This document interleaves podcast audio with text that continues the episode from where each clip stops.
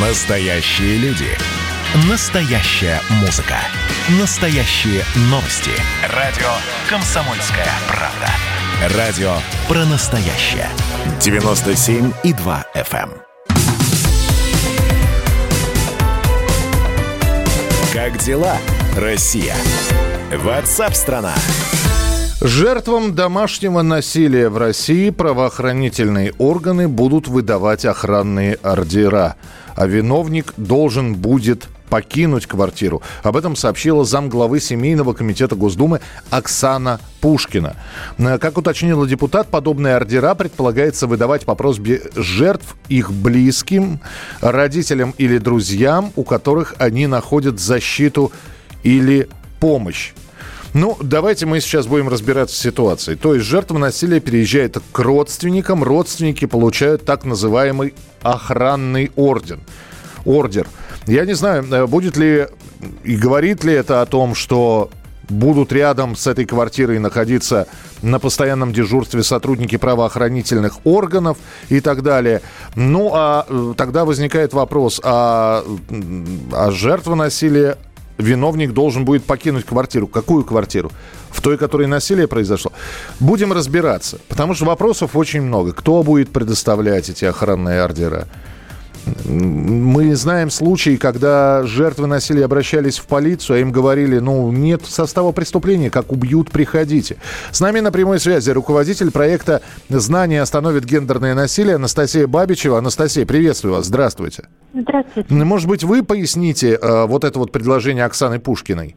А, ну, насколько смогу, поясню. Вы правы, конечно, очень много вопросов о том, как все это будет реализовываться и как будет работать на практике, потому что сейчас, на самом деле, очень часто органы правоохранительные просто-напросто бездействуют в ситуациях домашнего насилия. Но, в принципе, у нас э, имеется благоприятный опыт э, подобной работы во многих странах мира. То есть, в принципе, есть откуда почерпнуть опыт, да, есть откуда взять образцы и модели реализации. А, я не могу конкретно сказать, да, как будет реализована это и будет ли вообще реализована эта механика у нас в России, потому что на первый взгляд потребуется перестройка всей системы для того, чтобы работали охранные ордера. Потому что э, для того, чтобы, допустим, жертва домашнего домашнего насилия могла куда-то уйти. Угу. Должны быть э, кризисные центры в каждом городе. Да, у нас, к сожалению, такого, э, такой роскоши нам до нее очень далеко. Вот. Э, с другой стороны, для того, чтобы охранный ордер, ордер работал, действительно правоохранительные органы должны быть ориентированы на то, чтобы принимать домашнее насилие всерьез и действительно осуществлять необходимые действия по предотвращению таких преступлений.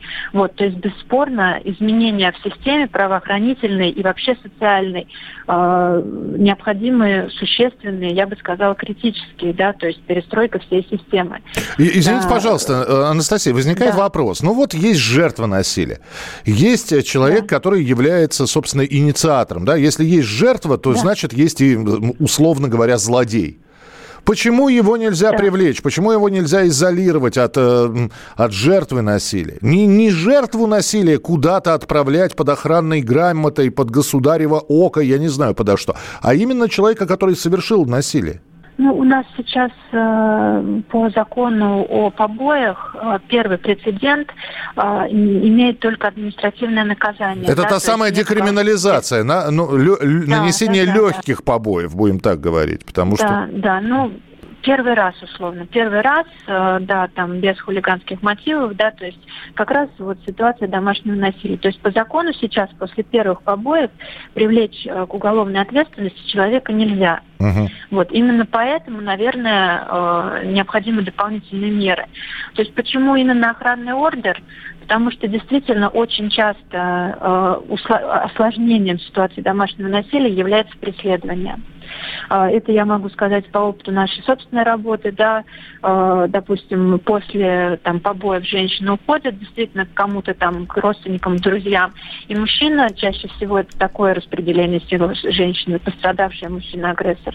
И мужчина начинает ее преследовать, да, там угрожать, а, пытаться схватить, пытаться затолкать в машину, вернуть насильно в квартиру, там, где они жили, да, то есть э, угрожать родственникам, вплоть до того, что нападать на родственников, на друзей, на тех, кто пытается помочь. То есть на самом деле э, охранный ордер, который бы запретил преследование, э, он действительно нужен. Именно потому, что ну, так работает психология ситуации насилия, что агрессор пытается вернуть себе власть. Ну, хорошо, да. Опять давайте смоделируем ситуацию. Итак, женщина э, получила побои. Ну, как правило, эта женщина получает побои от мужчин. Бывают и обратные да, случаи, но да. это редко. Женщина, женщина получила побои от мужчин, она взяла свои вещи, уехала к родителям. Вот, э, э, живет у них. Мужчина хочет вернуть. Он начинает э, каким-то образом, там, я не знаю, приезжает на то место, где она живет, ломится в дверь. И вот здесь как раз, какая охранная грамота? Звонок в полицию, приезжайте, пакуйте, товарищи. В том-то и дело, что, к сожалению, в этих ситуациях полиция чаще всего бездействует.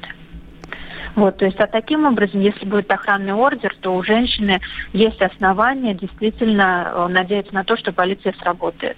К сожалению, сейчас э, такой вызов полиции, скорее всего, ни к чему не приведет. Угу. Ну, опять же, все равно вопросов очень много. Кто, как будет это все работать? Как? Ну, конечно, вы правы. Спасибо большое, спасибо. Анастасия Бабичева, руководитель проекта «Знание остановит гендерное насилие». Давайте жертвам насилия оружие раздадим. Ну, нет. Нет, извините, не получится такого. Давайте не будем растекаться мыслью. Единственный человек, который может зажигательно рассказывать про банковский сектор и потребительскую корзину – рок-звезда от мира экономики Никита Кричевский. Ну, мы, конечно, все понимаем, у нас рекордный урожай, у нас же миллиард есть, мы этим гордимся. А хлеб закупали за границей. В 2003 году Борис Абрамович предлагал мне стать папой римским. Я отказался. Он разбирается в мировых трендах, строит прогнозы и знает, что надо делать. У меня есть встречное предложение. Если вы нам намекаете, мол, вы там смотрите, да, так вы национализируете эти холдинги. Какие проблемы?